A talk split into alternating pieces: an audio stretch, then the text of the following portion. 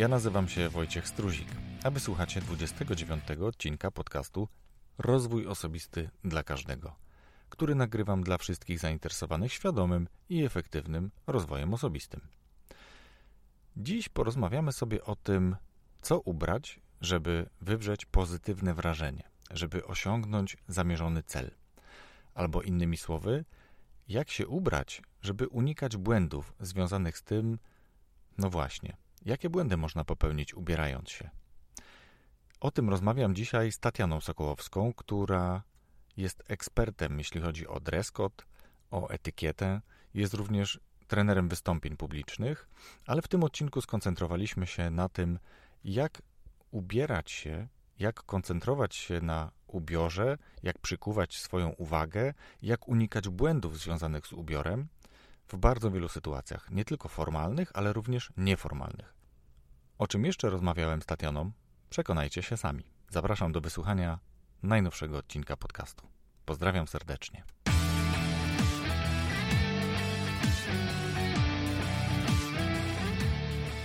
Witam Cię, Tatiano. Dziękuję Ci bardzo za przyjęcie mojego zaproszenia. To zaszczyt dla mnie. Dziękuję uprzejmie za zaproszenie. Od razu uprzedzimy, że siedzimy sobie w bardzo przyjemnej e, kafejce w e, Lulu Cafe i dlatego słychać te odgłosy, które słychać. Mam nadzieję, że nie będzie to nikomu przeszkadzało, ale powiedz nam, Tatiano, czym się zajmujesz? Od wielu lat zajmuję się szkoleniami. Szkoleniami mm, z dress code'u męskiego, damskiego. To znaczy, jak mężczyzna, jak kobieta powinni do pracy się ubrać, tak, żeby osiągnąć to wrażenie, jakie chcą osiągnąć, a więc e, mówię, w jaki sposób osiągnąć tak zwany power look.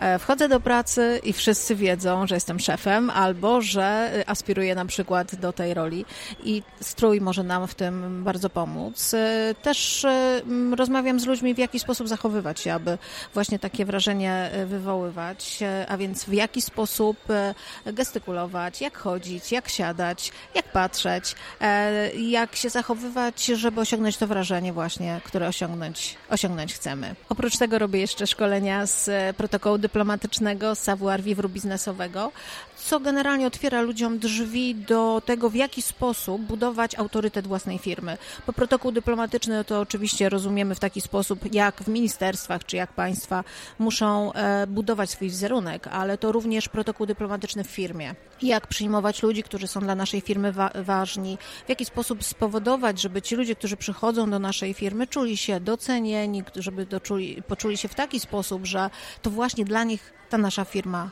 powstała. I ten taki savoir vivre biznesowy, to tak e, szumnie brzmi, natomiast to jest również, e, możemy zaprząc to do wizerunku własnej firmy, w jaki sposób my i nasi pracownicy powinniśmy się zachowywać, żeby e, nasi klienci dobrze się czuli w naszym towarzystwie.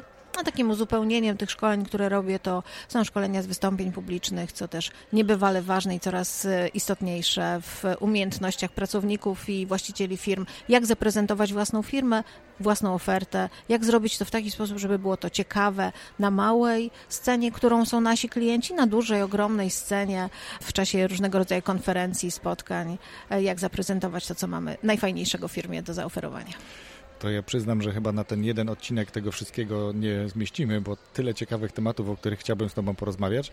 No i muszę wybrać. No i tak myślę, że skoncentrujemy się może dzisiaj na dreskodzie. Z przyjemnością. W kontekście właśnie na przykład tego, jak reprezentować siebie, ale tak w zgodzie z tą autentycznością przy okazji i wykorzystywać dress code do celów, do których chcemy i powinniśmy go wykorzystywać. Ale zanim przejdziemy do tego, to ja zawsze gości jeszcze pytam o pasję, więc nie pominę tego pytania. Jaka jest Twoja pasja? Pasji życiowych mam ogromnie dużo i to też w zależności od tego, w którym okresie życia jestem. E, kiedyś zadano mi pytanie, e, kim e, chciałam być w dzieciństwie i okazało się, że nie jestem w stanie odpowiedzieć na to pytanie. Tyle miałam różnych zainteresowań, pasji i chęci. A w tej chwili to generalnie, no chyba nie będę oryginalna, jak powiem, że podróże, bo świat się w tej chwili na tyle otworzył, że można poznawać fantastyczne miejsca i nie w podróże w takie miejsca, które znamy wszyscy, ale w jakieś takie mniej znane. Na drugą moją pasją to są samochody. Uwielbiam samochody, uwielbiam prowadzić e, samochód. E, zrobiłam prawo jazdy na wszystko, co jeździ, z tirami, autobusami, traktorami, wow. cysternami włącznie, także to Tramwaj? jest... Akurat to nie. A więc rzeczywiście nie na wszystko, co jeździ, to prawda. Na tramwaj jedynie nie mam. No to wszystko przed tobą. Tak, tylko z moim charakterem jeżdżenie w potorze, w sensie, że jestem ograniczona i nie mogę skręcić tam, gdzie mm. chcę, to chyba dlatego nie mam właśnie tego prawa no jazdy. Tak. No to się nie, nie, dziwię się właśnie. Każdy wybiera to. Ale pozdrawiam wszystkie tramwajarki, bo wiem, że ich jest coraz więcej i to jest e, rzeczywiście już w taki kierunek i wie, wiele jest pań, które jeżdżą i tramwajami, i tirami, i autobusami. Właśnie to chciałem powiedzieć, że nie tylko w tramwajach, ale już w tirach, w, tak, tak. w samochodach kurierskich, tak. więc jakby tych kobiet jest bardzo dużo i bardzo dobrze generalnie. Tak? Zdecydowanie. Ja jestem jak najbardziej za. Oczywiście współczuję, kiedy ta paczka, która waży 30 kg, musi być dotransportowana do drzwi, bo takie przepisy są, że te 30 kg to jest to, to maksimum, a takie się też zdarzają. Kobiety ale, dadzą radę. Ale dadzą radę, właśnie. Po to są jakieś różne wózki i inny sprzęt, żeby wspomagać. Tak jest. Super, to przejdźmy w takim razie do tego dress code'u, bo to, co mm, buduje mi się taki obraz, to ja bardzo lubię oglądać stare fotografie i nawet całkiem niedawno oglądałem masę starych fotografii, głównie pod kątem tego, że szukałem tam swojego dziadka. I teraz na tych fotograf fotografiach widać osoby na ulicach, w różnych miejscach i większość tych osób, szczególnie jeśli mówimy o mm, mężczyznach, są ubrani w spodnie, w spodnie, które bardzo często są na kant, są w koszulach, są spodnie na szelkach bardzo często, ale najczęściej właśnie jest to połączenie spodnie-koszula. Nie tak. ma t-shirtów, nie ma innego ubrania i to mm, jakby był taki normalny, bez mała, normalna odzież, no, normalny styl noszenia się. A dzisiaj no, mamy tak duże zróżnicowanie, że ja się zastanawiam tak naprawdę za chwilę, czy nie będzie tak, że włożymy tylko pasek od spodni, to już jest ubiór, bo te spodnie z dziurami są już tak y, widoczne na ulicach. Nie wiem w ogóle o co to chodzi i dlatego chciałem porozmawiać o dreskodzie, bo ja jestem raczej bliżej tym starym fotografiom, gdzie widać koszule, spodnie, jakiś styl, gdzie panowie się noszą, panie są w sukienkach lub w spódnicach, a, a nie właśnie w dziurawych spodniach. Jak to jest? Co to się stało w ogóle? Czy y, wracając do Twojego pomysłu z samym paskiem, to przy y, ostatnim ociepleniu klimatu może rzeczywiście będzie to jedyna recepta na to, żeby móc się jakkolwiek ubrać przy tych temperaturach, które podobno nas, e, nas czekają. Ale rzeczywiście rozluźnienie w tej chwili stylu ubierania się zauważamy na ulicach. Natomiast nie zauważamy tego tak bardzo w sytuacjach biznesowych czy politycznych. Tam rzeczywiście ten dress code nadal funkcjonuje i musimy w związku z tym szczególnie mężczyźni, zastanowić się, w jaki sposób ubrać się, żeby e, osiągnąć, tak jak mówiłam na samym początku, efekt, który chcemy. A więc jeżeli na przykład jesteśmy biznesmenami, którzy spotykają się z e, bardzo ważnymi klientami, a ci ważni klienci to właśnie ci ubrani bardzo często w bardzo drogie, bardzo eleganckie i doskonale dopasowane garnitury, to my musimy dostosować musimy dostosować się do tego poziomu, żeby rzeczywiście osiągnąć porozumienie bo doskonale wszyscy wiemy, że lubimy tych, którzy są do nas podobni.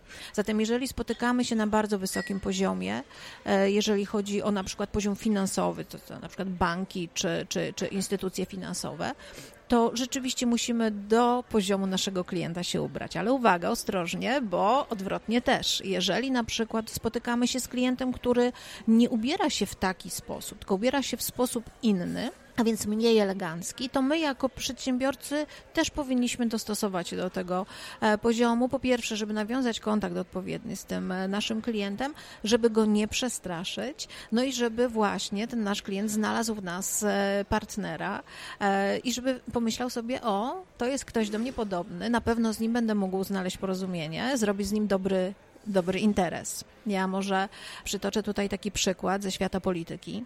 Donald Trump. Donald Trump, który wszyscy widzimy, no nie jest ubrany dobrze. To jest mój, na moich szkoleniach mój ulubiony przykład. Ci, którzy byli na moich szkoleniach wiedzą. Antyprzykład. Tak, antyprzykład. Znaczy przykład na to, w jaki Jasne. sposób ubierać się nie powinniśmy, ale znów ale ponieważ zastanawiamy się, dlaczego Donald Trump ubiera się właśnie w taki sposób. Ktoś, kto tak na dobrą sprawę ma nieograniczony budżet, ktoś, kto ma y, każdego doradcę, którego zechce mieć, a nadal ma za y, długie krawaty, ma za szerokie marynarki, za szerokie spodnie, spodnie za długie, źle dobrane koszule i tak dalej, i tak dalej.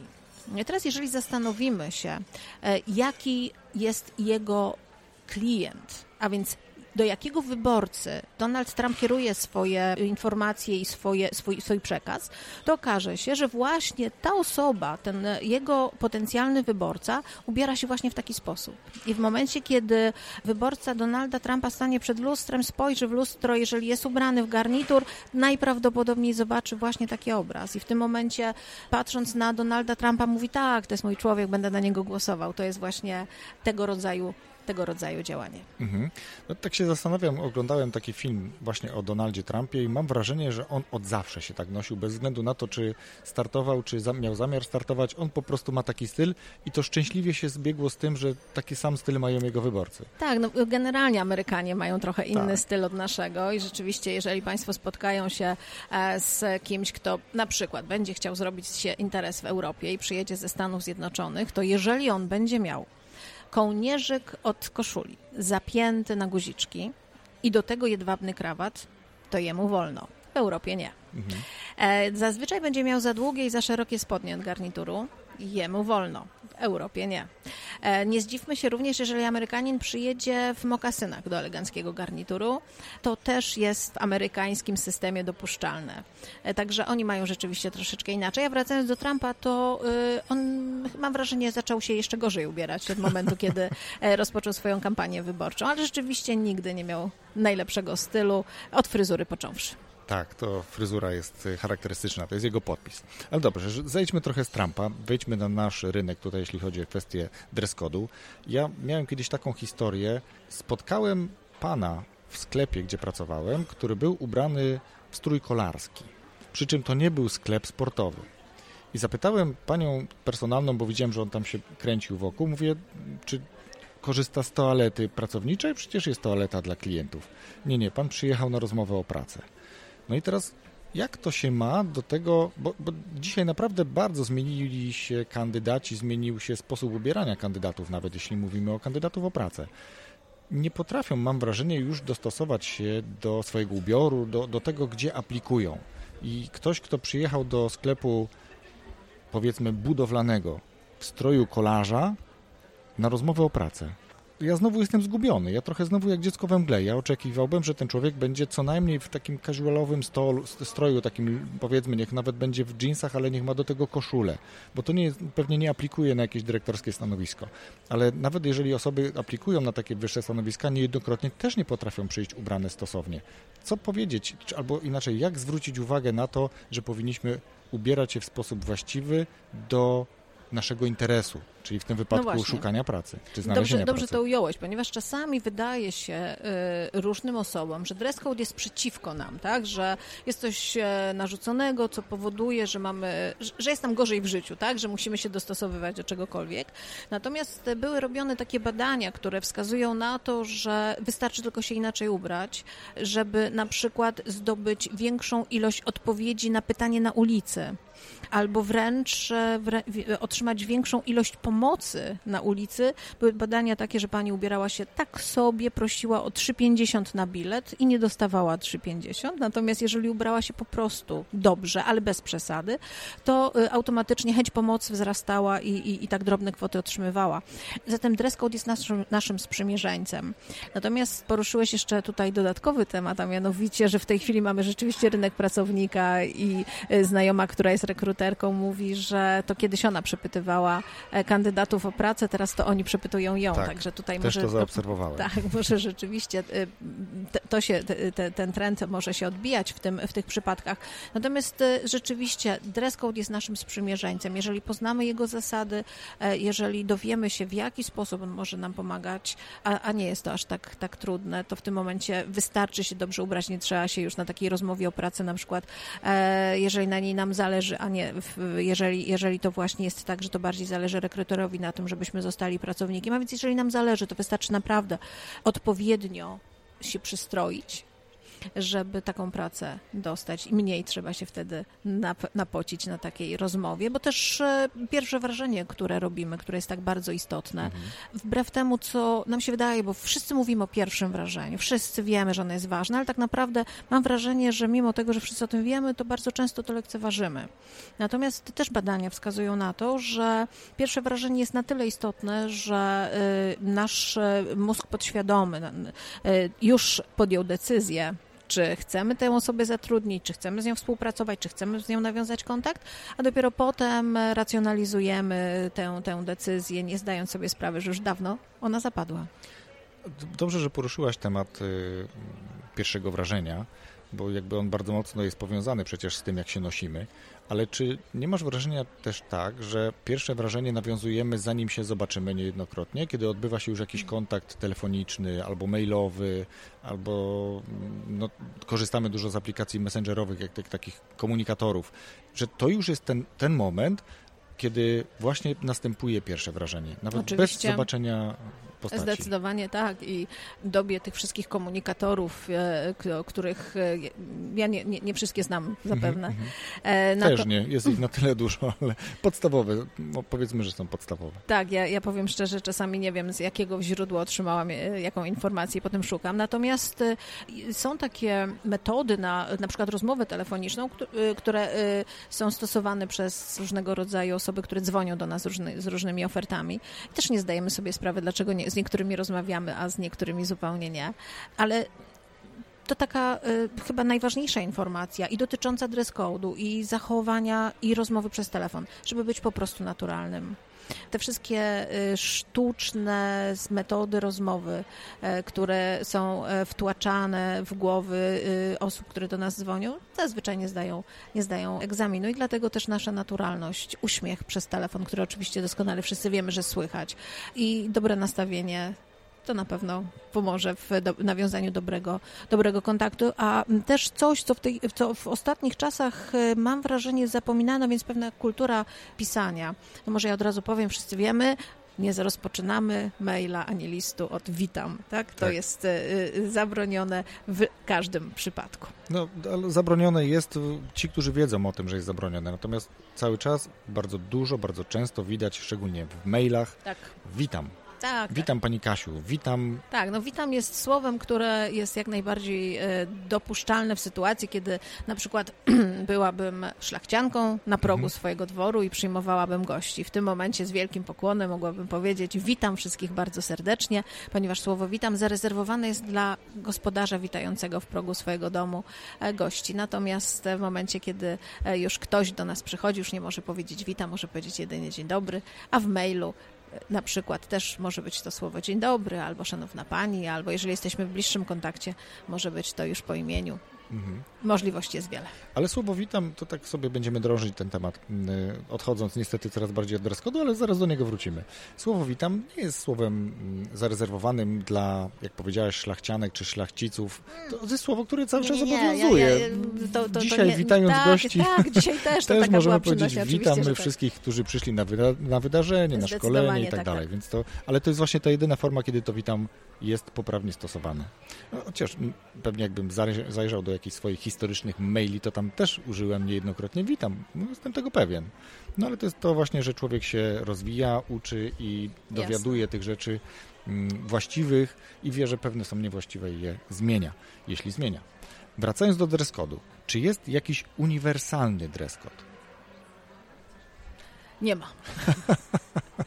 nie Szybka ma. odpowiedź. Nie ma, nie ma, ponieważ e, do każdej sytuacji powinniśmy dostosować swój strój, to jest, to jest dosyć oczywiste.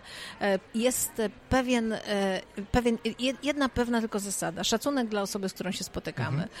I to właściwie, właściwie tyle, ponieważ myślę tak sobie, że gdybyśmy się dzisiaj spotkali, a ja nie, nie przyszłabym ubrana w taki sposób, jaki w danej sytuacji byłby odpowiedni, mógłby się poczuć zlekceważony i, i tyle. I w momencie, kiedy potem ja na przykład chciałabym zwrócić się do ciebie z jakąś prośbą, to już mogłabym mieć pewnego rodzaju kłopoty, ponieważ e, w takiej sytuacji mógłbyś podświadomie zapamiętać, że po prostu byłam e, dla ciebie nieuprzejma i nie chciałbyś już kontynuować. Pewnie nawet nie wiedząc o tym. Tak, tak, zupełnie tak. Mhm. Tak, ponieważ podobna zasada jest przy tym pierwszym wrażeniu, które robimy dress codem, tak? Albo sposobem bycia, sposobem zachowania, sposobem patrzenia na drugą osobę, ale również na przykład sposobem podania dłoni.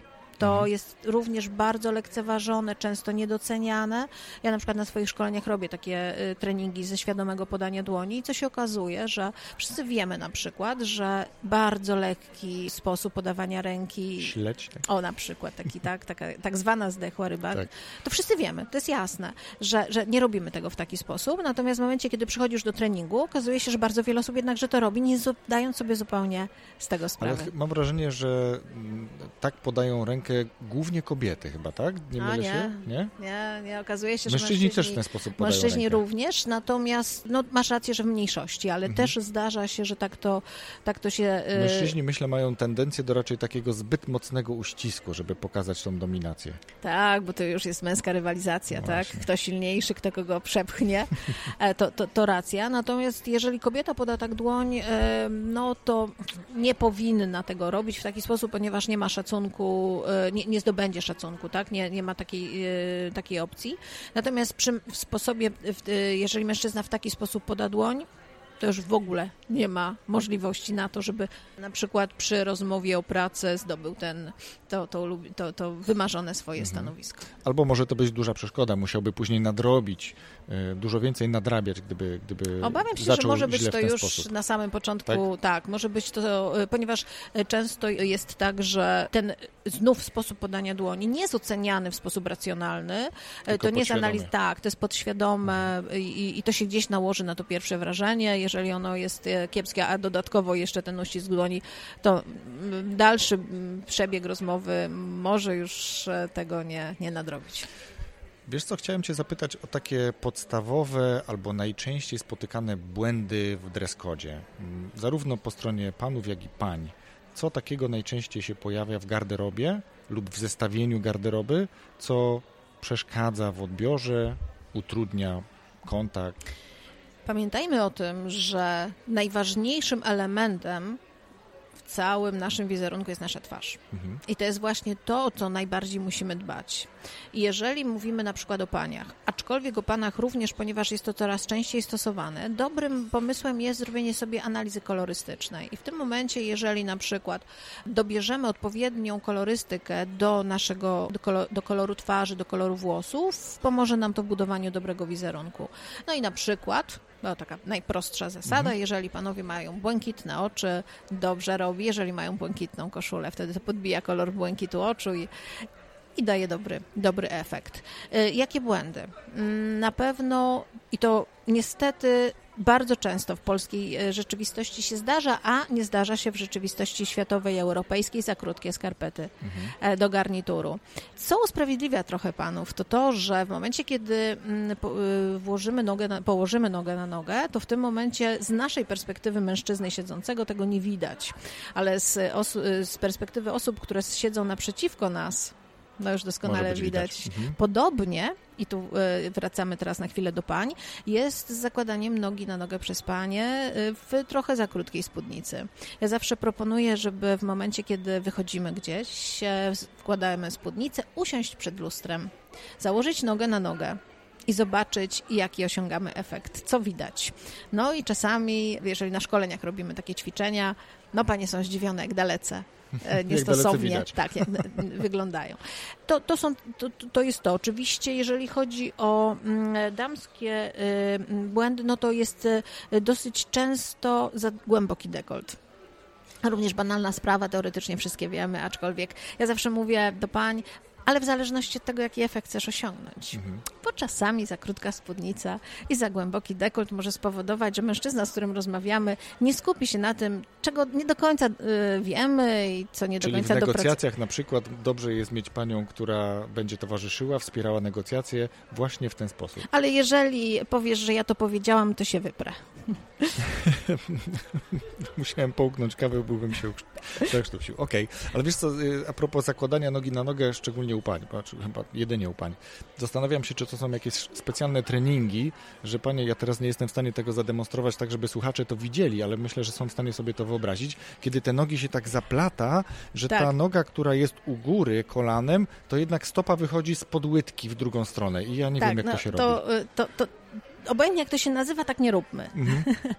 tak nie róbmy, natomiast e, wszyscy znamy sposób siedzenia pani Jaworowicz. Mhm. E, pani Jaworowicz siedzi, siedzi e, teoretycznie dobrze, ponieważ właśnie to jest sposób, który przez e, większość mężczyzn został uznany za najbardziej kobiecy sposób, w którym można usiąść. Przy czym pani Jaroworowicz za bardzo e, podkreśla e, ten sposób siedzenia. Natomiast jeżeli usiądziemy prosto, w taki sposób to właśnie tak należy to robić. Mhm. Też trenujemy to, okazuje się być to fantastycznie wygodne i bardzo profesjonalne. Świetnie. Wiemy, powiedziałaś u pań najczęściej, jakie są e, takie wpadki, jeśli chodzi o ubiór, ale u mężczyzn na przykład zawsze mnie zastanawia to, czy w momencie, kiedy nie mam krawata, tak jak ja dzisiaj rzadko osobiście noszę krawat, ale panowie bardzo często zapinają koszulę na ostatni guzik, nawet kiedy nie ma krawata. To jest ok czy nie ok?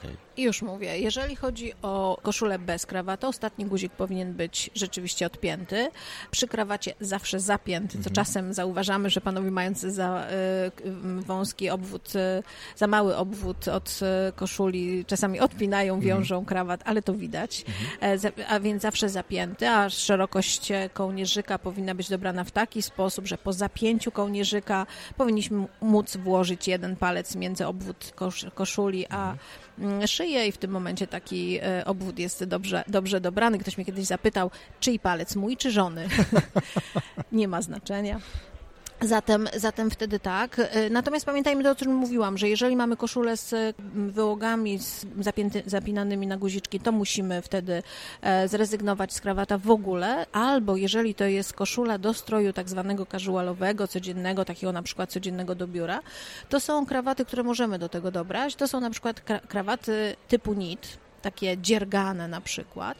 I w tym momencie można to świetnie uzupełnić swetrem y, albo jakąś casualową marynarką i fantastycznie to Ale wygląda, nigdy, polecam. nigdy do garnituru. Taka koszula z guzikiem w kołnierzyku. Nie, w tym momencie mhm. nie, nie, nie, nie powinniśmy tego, tego do garnituru. Chyba, że jesteśmy, tak jak mówiłam, Amerykanina. Raczej myślę, że słuchaczy amerykańskich nie mam, więc Ale zapraszamy na naszych. serdecznie. Oczywiście, że tak. Podcast w Stanach jest słuchany, ale jestem przekonany, że przez Polaków. Ale jeśli idziemy dalej w kierunku panów, bo muszę powiedzieć, że akurat y, jeżeli chodzi o strukturę słuchaczy, to jest więcej panów tego mhm. podcastu.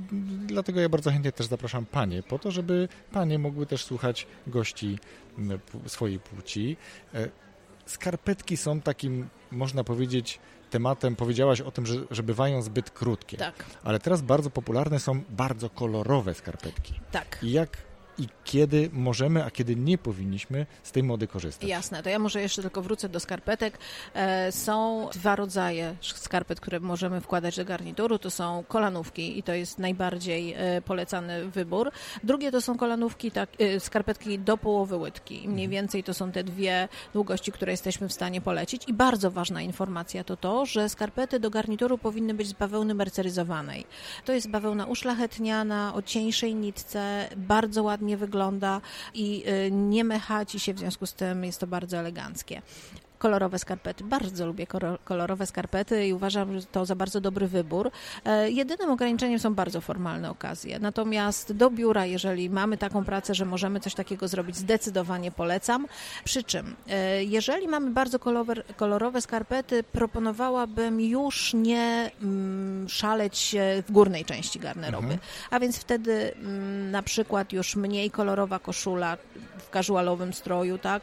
Czy mniej kolorowy krawat, czy, czy, czy bardziej stonowana poszetka, ale z drugiej strony też możemy odnieść kolor skarpet do koloru poszetki. W tym momencie też będzie to bardzo... Świetnie, czyli nawiązać tylko i wyłącznie drobnym dodatkiem w postaci poszetki w tym wypadku. Tak, żebyśmy nie byli zanadto y, kolorowi, natomiast y, mm, ja bardzo polecam kolorowe dodatki dla mężczyzn, właśnie poszetki. Pamiętajmy tylko o jednym, bardzo ważna rzecz, żeby poszetka nie była to taka sama jak krawat na przykład. To mhm. jest błąd y, już coraz rzadziej popełniany, ale jeszcze w sklepach czasami możemy znaleźć takie zestawy, ta sama poszetka i krawat w jednym pudełeczku. Tego zdecydowanie unikajmy. Natomiast jak dobrać? To bardzo często, często takie pytanie pada. E, pamiętajmy o tym, że dobrym rozwiązaniem jest kolorowa, bardzo kolorowa poszetka, w której zestawie jest wiele kolorów różnych. To są na przykład takie wzory, które ostatnio weszły do produkcji i do sprzedaży. To są na przykład reprodukcje obrazów różnego rodzaju. Mhm. Tam jest wiele kolorów. Albo y, taki wzór paisley, to jest taki wzór turecki i tam jest bardzo wiele kolorów. I teraz jeżeli kupujemy krawat albo próbujemy dobrać krawat, to jeden z kolorów y, z krawata powinien być na poszetce. Mhm. I w tym momencie ta poszetka już jest e, dobrze dobrana. Oczywiście to jest taka zasada bardzo, bardzo ogólna. Oczywiście musimy e, się troszeczkę pomęczyć nad tym zestawieniem. Proszę się e, wszyscy, wszystkich panów proszę, żeby się nie zniechęcali, bo czasami dobór e, odpowiedni może zająć pół godziny, jeżeli chcemy to zrobić dobrze. Także, ale warto, ale mhm. warto, bo to przy męskim stroju, który umówmy się, cały czas mówimy o tym stroju takim bardzo e, oficjalnym, który jest jednakże dosyć ograniczony kolorystycznie. To może spowodować, że będziemy mogli zindywidualizować ten wizerunek. E, będziemy postrzegani w taki sposób, że rzeczywiście dobrze wyglądamy w tym, co dobraliśmy i zostaniemy zapamiętani ale też bardzo ważne, bo powiedziałam na początku, że e, najważniejszym elementem jest twarz bo właśnie to naszą twarz powinni wszyscy zapamiętać po spotkaniu z nami, a nie szczegóły naszej, na, na, naszego ubioru. Nie poszetkę w przypadku panów na przykład. Na przykład. Albo kolczyki czy szminkę w przypadku pań. Właśnie. Dlatego też to wszystko ma tworzyć idealną całość, a po wyjściu e, naszym ma zostać wrażenie, że byliśmy dobrze ubrani, że byliśmy e, w, we właściwy sposób ubrani mhm. do, do danej sytuacji, ale nie zanadto a to właśnie twarz pozostaje wszystkim, w, nasza twarz pozostanie wtedy wszystkim w pamięci. Nie będę pytał o to, jakie garnitury, gdzie i kiedy, żeby się nie koncentrować z jednej strony tylko na, na panach, ale też jakby na tym bardzo formalnym ubiorze, bo myślę, że częściej, e, zdecydowanie częściej, a na pewno słuchacze, ubierają się raczej w taki sposób bardziej casualowy, a nawet jeżeli Jasne. garnitur, to jest on właśnie mniej formalny, czyli mogę sobie pozwolić na bardzo kolorową skarpetkę.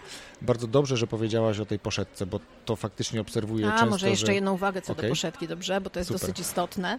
E, a mianowicie, mm, jeżeli panowie będą kupowali poszetkę, proszę zwrócić uwagę na to, żeby ona była obszyta ręcznie.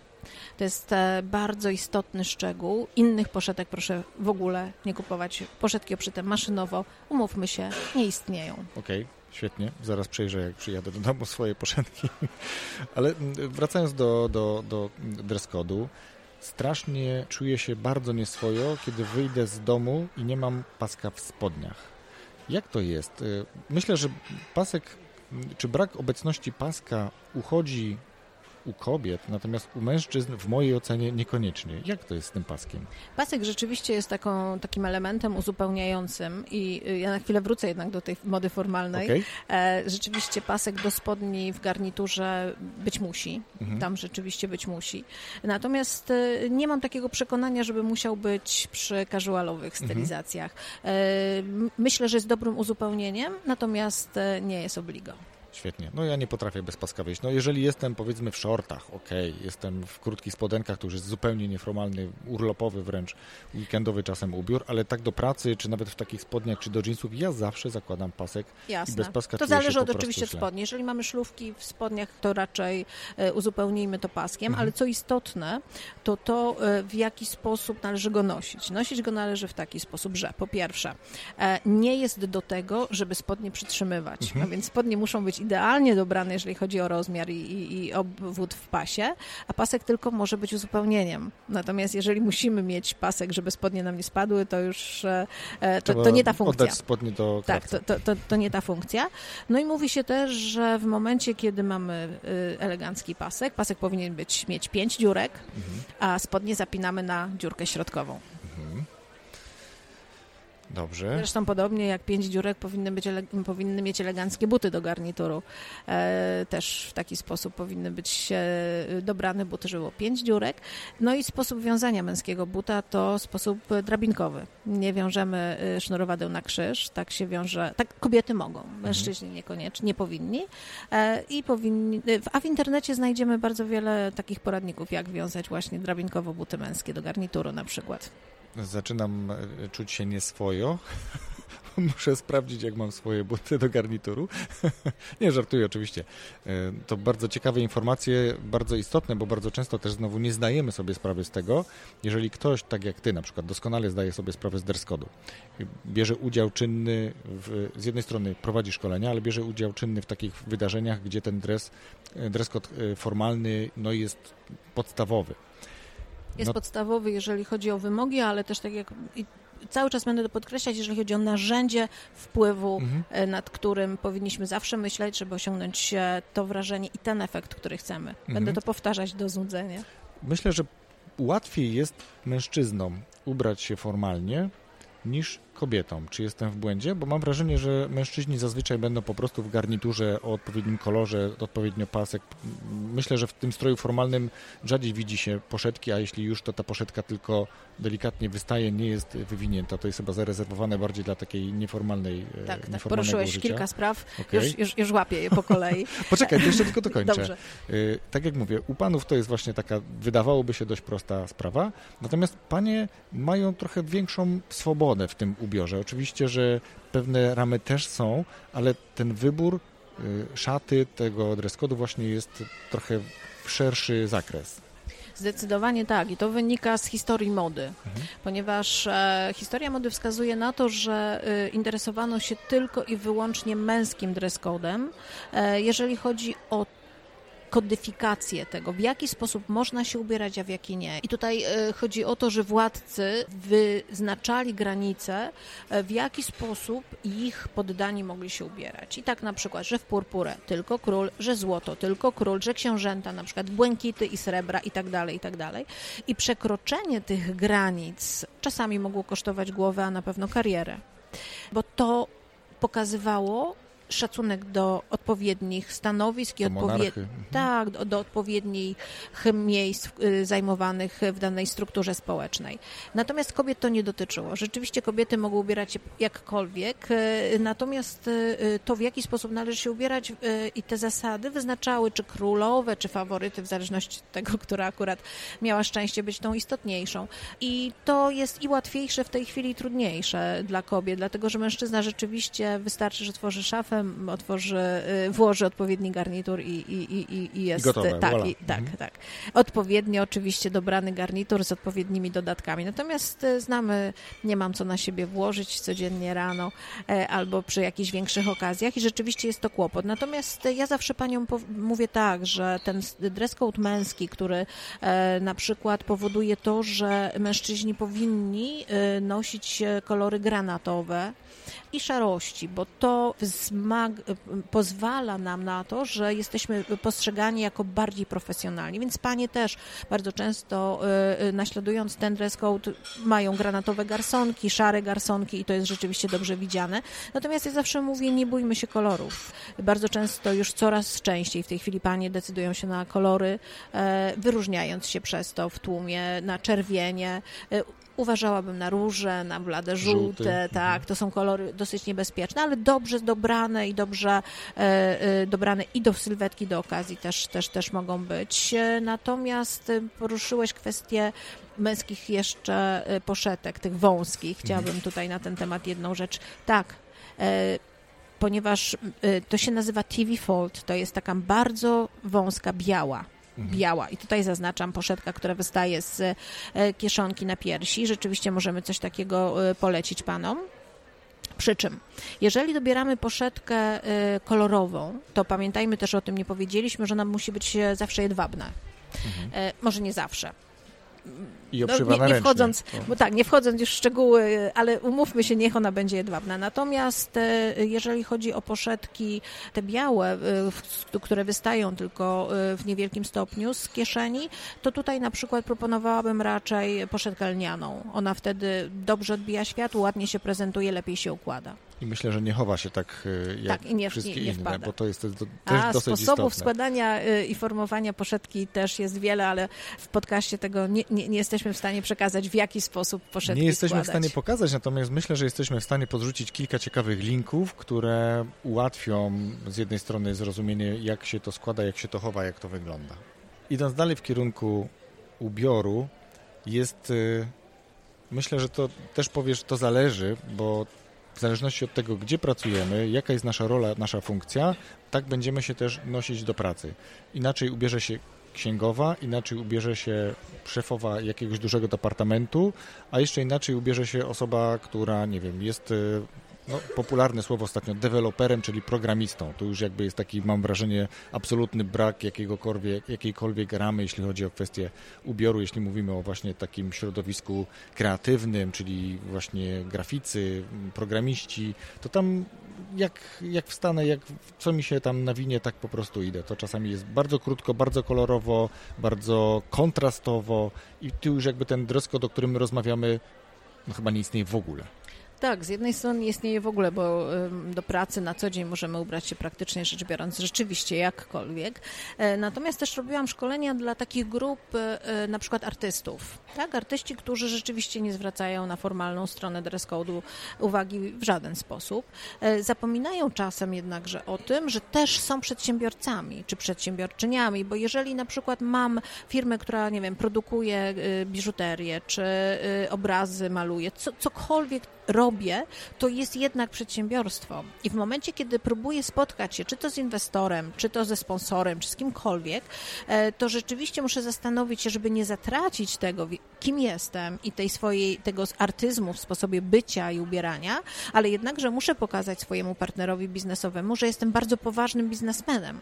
I to połączenie właśnie tego, tej powagi wizerunku z tym artyzmem wizerunku nie jest wcale takie proste, ale osiągalne. A umówmy się, że spotykamy się z jednakże czasami ludźmi właśnie twardego biznesu, ludźmi, którzy y, liczą pieniądze i to jest dla nich istotne, a nie właśnie ten artyzm, bo spotykając się z inwestorem, on na nas patrzy nie jako na artystów, aczkolwiek również. Patrzy na stopę zwrotu. O, dokładnie tak. I też musimy tym własnym wizerunkiem, czy właśnie będąc artystą, czy y, informatykiem, czy kimkolwiek innym, musimy też mu pokazać, że można mieć do nas zaufanie. A wbrew temu, co nam, co, co nam kiedyś mówiono, że nie szata zdobi człowieka, no to niestety tak. Niestety tak, znów to pierwsze wrażenie, pod, które podświadomie odbieramy, e, na tyle jest istotne, że e, ten przedsiębiorca zechce lub nie zechce w nas zainwestować, zechce lub nie zechce z nami podpisać kontrakt. Bardzo często jest tak, że e, rozmawiam właśnie z przedsiębiorcami na bardzo wysokich stanowiskach i dla nich to jest istotne. To jest istotne, nawet jeżeli, tak jak mówię, nie zdają sobie tak do końca z tego, z tego sprawy. Zatem proponuję nie lekceważyć tej strony naszego wizerunku. Ubiegłaś coś, o, o co też chciałem zapytać, czyli czy to na pewno szata nie zdobi człowieka, więc myślę, że nie będziemy nawiązywać, bo to raczej szata właśnie zdobi człowieka. Parafrazując, e, może nie tyle zdobi, co Mhm. powoduje, że jesteśmy traktowani poważnie lub nie. Tak, tak, ale w tym kontekście, Tak. że, że nie można właśnie zaniedbywać tego, w co, czy, w co jesteśmy ubrani, jak jesteśmy ubrani, że to, no właśnie, no nie spotykamy się na spotkaniach biznesowych czy na negocjacjach e, w stroju Adama i Ewy, więc ta szata decyduje bardzo często o tym, jak jesteśmy odbierani i jaki jest później efekt naszych rozmów, na przykład negocjacji. Mm, Ale chciałem powiedzieć o tym, na początku rozmawialiśmy, że też trenujesz z wystąpień publicznych. Całkiem niedawno miałem rozmowę z Lidią Buksa, która du- dużej części tę tą rozmowę poświęciliśmy temu, jak się przygotować do rozmowy. Ale ciebie bym raczej zapytał, jak się zachować, jak się ubrać na właśnie wystąpienie publiczne. Ja wiem, że też znowu zależy do kogo mówię, inaczej Jasne. będę y, się ubierał pewnie na takie bardzo formalne wystąpienie, pewnie filmowe mm, lub bardzo biznesowe, nie wiem, Europejski Kongre- Kongres Gospodarczy, ale y, jest też na pewno rama, jedna z takich bardzo kluczowych, basicowych, podstawowych mówi o ton wyżej niż publiczność. Co dalej, co więcej, co, co takiego powinniśmy wiedzieć o tym? Tak, y, o ten stopień więcej niż publiczność, żeby publiczność z jednej strony, tak jak mówiliśmy, już poczuła kontakt, y, że jesteśmy jakby osobą mhm. E, z ich świata, ale rzeczywiście, jeżeli występujemy, to powinniśmy pokazać, że wiemy troszeczkę więcej. E, to jedno. Tak, e, to też zależy, bo jeżeli występujemy na scenie, to ja zawsze proponuję, żeby wcześniej, jeżeli jest tylko taka możliwość, na tej scenie stanąć, wystąpić, poprosić kogoś, żeby ocenił.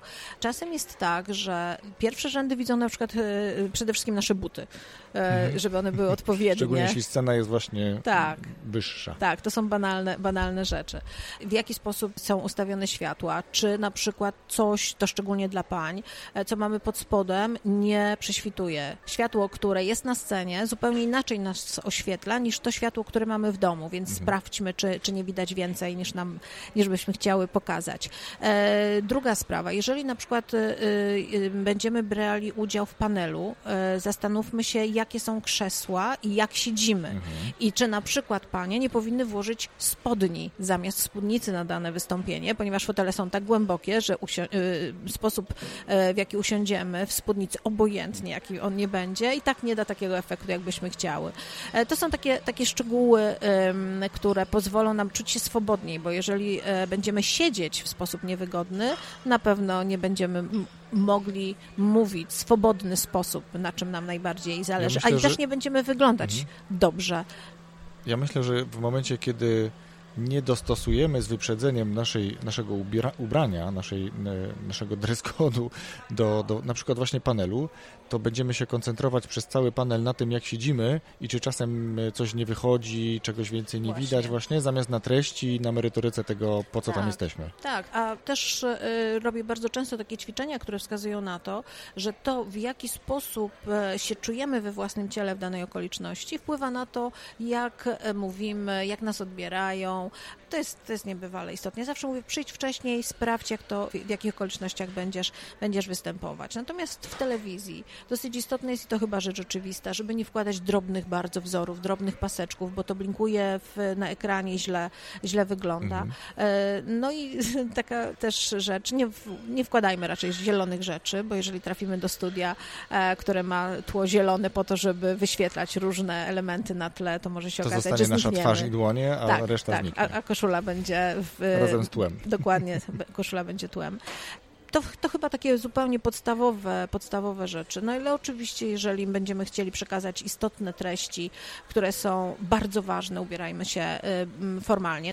Jeżeli natomiast e, mamy taką sytuację, że jesteśmy na przykład samorządowcem i musimy jechać, interweniować w sprawie powodzi, to wtedy ubierajmy się dokładnie odwrotnie, wtedy ubierajmy się swobodnie, wtedy e, nawiążmy kontakt z naszymi e, wyborcami, z ludźmi, których ta tragedia dotyczy, ponieważ wtedy, będąc ubranymi formalnie, na pewno nie osiągniemy osiągniemy efektu, który chcemy i możemy obrazić wszystkich, e, do których I jedziemy tu, z pomocą. I tu zdecydowanie jest akceptowalne, wręcz pożądane u panów zdjąć marynarkę, Zdecydowanie nawet podwinąć tak. rękaw w koszuli, tak myślę, jest. tak, żeby czuć właśnie, no dalej zostają spodnie garnituru, to możemy tak być ubrani, Jasne. ale lepiej zdjąć marynarkę, lepiej rozpiąć koszulę, zdjąć krawat, podwinąć nawet mankiety koszuli. Ubie, ubierzmy się mniej mhm. więcej mhm. tak, e, jak ubierają się ludzie, z którymi się spotykamy, ale to, o czym mówiłeś, troszeczkę troszeczkę y, lepiej, bo jesteśmy w końcu osobami, do których oni mają mieć zaufanie. My przyjeżdżamy tam po to, żeby im pomóc. Oni muszą wiedzieć, że e, mogą za nami iść, że my jesteśmy osobami, które poprowadzą ich w,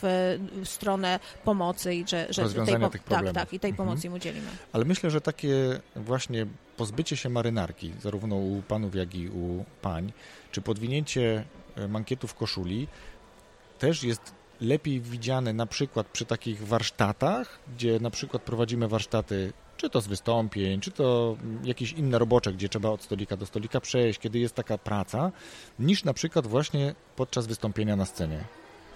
To też zależy. Mhm, fajnie. to chyba najczęściej używane dzisiaj sformułowanie. Oczywiście o czym będziemy mówić i dla kogo. Tak. Natomiast ja może y, nawiążę do tego, ponieważ mm, bardzo często mam, mm, panowie mają taki kłopot, czy można zdjąć marynarkę, czy nie. Ja nie wiem, czy wiesz, z czego to wynika. Domyślam się, ale nie wiem, czy to w tym kontekście. Tak, no to, to, to znów historycznie, ponieważ e, kiedyś koszula była tylko i wyłącznie bielizną. E, nie wolno było pokazać więcej koszuli niż końcówki rękawów i kołnierzy. To nawet były takie zabiegi, że to nie była koszula, tylko były same mankiety i same gorsety w tych koszulach pod garnitur, no, a nie była kompletna Nie, nie, koszula, koszula. nie, koszula była jednakże kompletna. Ale widziałem takie dosłownie, to były oczywiście jakieś historyczne filmy, ale gdzie panowie rozbierając się ze swoich tak, garniturów, Jasne, to, to chyba żart. Ściągali, ściągali marynarkę, a tam zostawał dosłownie taki, taki żabot? Tak, to mo możliwe. Natomiast e, jakby do realiów, okay. E, to e, koszula była wkładana przez głowę i była rzeczywiście bielizną i w związku z tym gdzieś nam z tyłu głowy pozostało, że to jest nadal bielizna i w momencie, kiedy mamy pełen strój i sytuację formalną, nie powinniśmy mhm. tej koszuli pokazywać. Natomiast oczywiście w tej chwili już po XIX-wiecznym wynalazku braci Brooks, zresztą ze Stanów Zjednoczonych, kiedy koszula może być rozpinana od góry do dołu i przestała już być tylko i wyłącznie bielizną, e, możemy, możemy to pokazać, ale rzeczywiście, kiedy najbardziej istotna osoba w naszym towarzystwie pierwsza tę marynarkę zdejmie, to możemy już rzeczywiście wtedy, mhm. wtedy tę marynarkę zdjąć. Natomiast mówiłeś o podwijanych rękawach. Zdecydowanie tak, podwijajmy rękawy w sytuacjach, kiedy jest nam za ciepło, albo kiedy ta sytuacja jest na tyle swobodna, że możemy to zrobić. Natomiast tak jak umawialiśmy się, że nie ma poszetek obszywanych maszynowo, tak samo nie ma na rynku, mówmy się, koszul ze sztywnym kołnierzykiem i krótkim rękawem. Mhm. To jest coś, e, co jest e, niezgodne z jakimikolwiek zasadami. Czasem w polskiej rzeczywistości zdarza się, że latem w wysokich temperaturach panowie wkładają marynarkę, a pod spodem krótki, krótki, krótki rękaw. rękaw. E, to widać. Panowie, że tam nie ma niczego pod, pod spodem, tak. ponieważ koszula powinna, rękaw koszuli powinien wystawać około centymetra, półtora pod, koszu, pod rękawa marynarki i to jest standard, tak musi być i to widać, że, że, że ta koszula jest krótka. Zresztą rzeczywiście mężczyzna w takiej koszuli z krótkim rękawkiem nie wygląda prestiżowo, lepiej podwinąć rękawy do połowy przedramienia. Cieszę się, że to powiedziałaś, dlatego że całkiem niedawno rozmawiałem z kolegą o tym, że szczególnie podczas letnich wesel widać właśnie panów, wujków najczęściej, którzy mają krótki rękaw pod marynarką. Nie mam żadnej takiej koszuli na szczęście. Dziękuję Ci za to. Dobrze, to w takim razie poproszę Cię, żebyś poleciła jakąkolwiek książkę dla Ciebie wartościową, którą po prostu chciałabyś polecić, podzielić się tym. E, rozumiem, że spoza tematyki, o której dzisiaj rozmawialiśmy, czy z tematyki, którą roz... o której dzisiaj... chcesz polecić. To ja może polecę taką książkę, która e, wykracza poza to, o czym dzisiaj rozmawialiśmy, ponieważ jestem takim niespełnionym archeoantropologiem i ostatnio e, książka, która zrobiła na mnie duże wrażenie, ogromne wrażenie, to jest książka Robina Danbara, Człowiek biografia.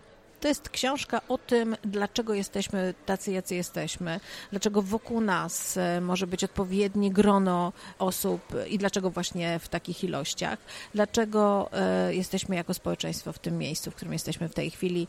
Bo to jest tak, że mimo tego, że się będziemy ubierać w odpowiedni sposób i stosować różnego rodzaju zasady, dress code'u, savoir vivre, protokołu i wszystkich innych rzeczy, które, w które cywilizacja nas wyposażyła, to tak naprawdę jesteśmy zwierzętami i E, to, o czym mówiliśmy, to pierwsze wrażenie, to w jaki sposób reagujemy na drugiego człowieka, to e, dlaczego właśnie powinniśmy się ubierać, to w taki sposób, a nie inny, to wynika z naszej biologii. Wynika z tego, że będąc e, człowiekiem pierwotnym na sawannie, wyrobiliśmy w sobie pewnego rodzaju odpowiednie mechanizmy obronne, które dostosowaliśmy do świata współczesnego i które nadal rządzą naszym postrzeganiem rzeczywistości, postrzeganiem drugiego człowieka, ale przeniosły się na to właśnie, w jaki sposób się powinniśmy ubierać, żeby to wrażenie, które kiedyś robiliśmy na sawannie, mając sukienkę, spódniczkę z trawy, w tej chwili robimy mając białą koszulę i mhm. odpowiednio skrojony garnitur. Okej. Okay. Dziękuję Ci za polecenie książki. Sprawdziliśmy w międzyczasie okładkę, bardzo ciekawa, interesująca, człowiek pierwotny. Um, dobrze, to Tatiano, w takim razie, gdzie w sieci można Cię znaleźć? Ktoś potrzebowałby się z Tobą skontaktować, dopytać, być może zainteresować się Twoimi produktami, Twoimi szkoleniami. Jak Cię znaleźć? Y, w tej chwili y, mamy jakby dwa miejsca, y, którymi służymy, służymy wszystkim, którzy są tym zainteresowani. Pierwsze to jest biznesdresscode.pl, pisane po angielsku. Tam zajmujemy się właśnie tymi sprawami dotyczącymi dress code'u, savoir vivre, etykiety.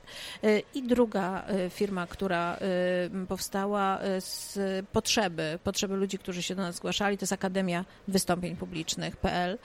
Tam serdecznie zapraszamy wszystkich tych, którzy są zainteresowani podnoszeniem swoich kompetencji, jeżeli chodzi o występowanie nie tylko takie y, na dużych scenach, ale również w prezentacji swoich produktów, ale również i występowania w mediach i, i tym, w jaki sposób y, należy mm, rozmawiać z dziennikarzami, jak się do takich rozmów przygotować, jak nie dać się y, zbić z tropu w telewizji, w radio, przy nagrywaniu setek i tego rodzaju, i w tego rodzaju sytuacjach. Świetnie. Bardzo dziękuję Ci, Tatiano, za rozmowę. Cieszę się, że udało nam się. Mam nadzieję, że tło nie bardzo będzie nam przeszkadzało w trakcie słuchania tego tego podcastu i cieszę się, e, raz jeszcze to powiem, że udało nam się spotkać i ta rozmowa się odbyła. Bardzo serdecznie dziękuję za zaproszenie. E, jestem zaszczycona, że zaprosiłeś mnie do swojego cyklu e, i wszystkim Państwu życzę wszystkiego dobrego, miłego popołudnia, wieczoru albo poranka, w zależności od tego, kiedy tego słuchacie. Super, dziękuję Ci bardzo w takim razie.